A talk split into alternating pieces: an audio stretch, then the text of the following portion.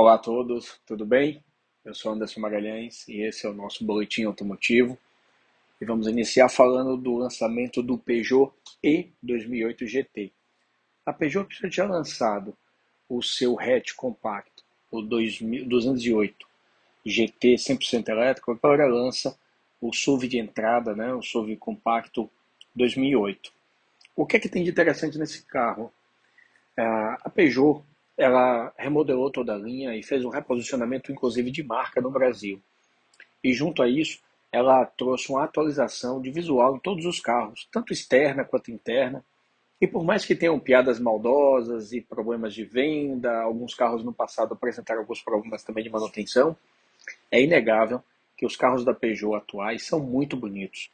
É, tem ótimo acabamento e um visual diferente de a maioria do que está no mercado para não dizer todos os carros. Realmente são carros diferentes, no momento que os carros todos estão muito parecidos. Só que o E2008 ele tem algo mais. Ele parte de 259.990, 256 mil, né? Tem 136 cavalos, 26 kg de torque e uma autonomia que vai estar entre 340 na cidade e 285 na estrada. Exato, você ouviu certo. Na estrada geralmente os carros elétricos, 100% elétricos, têm autonomia menor do que na cidade, por conta de questões de aproveitamento de energia, recarga, com o próprio uso do carro. Mas o que é de destacar no Peugeot E 2008, além do seu acabamento primoroso, bancos muito bem montados, bem forrados, a lista extensa de opcionais, rodas bonitas, visual bonito, é que a gente começa a perceber no mercado um ajuste dos produtos elétricos para de fato é, ocupar, se habilitar a ocupar mais garagens, né, mais vagas aí de garagens. O que é que eu quero dizer? Você tem muito carro elétrico sendo lançado caro, né, e o E200 2008 ele tem preço muito próximo de carros menores elétricos e ele é um SUV, porque antes você tinha que abrir mão você tinha que sair de um carro maior que você tinha, um SUV, para comprar um carro compacto elétrico para entrar nesse mundo de elétricos. Então a Peugeot conseguiu trazer isso de uma forma mais interessante. O fato dele ter menos potência, que talvez desanime alguns, porque a gente tem visto carros elétricos com 300 cavalos, 200 e tantos cavalos tal. Ele é mais interessante porque ele acaba tendo um consumo moderado e para o seu uso ele vai te atender bem. Os 136 cavalos eles vão te fazer bem e eles conseguem adequar o tamanho da bateria para que a gente tenha um consumo ajustado aí à necessidade de utilização desse carro.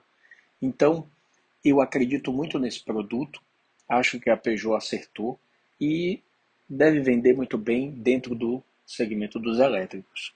A gente aguarda ainda a versão a combustão, se é que ela vai vir, para que a gente veja se esse desempenho pode se repetir também.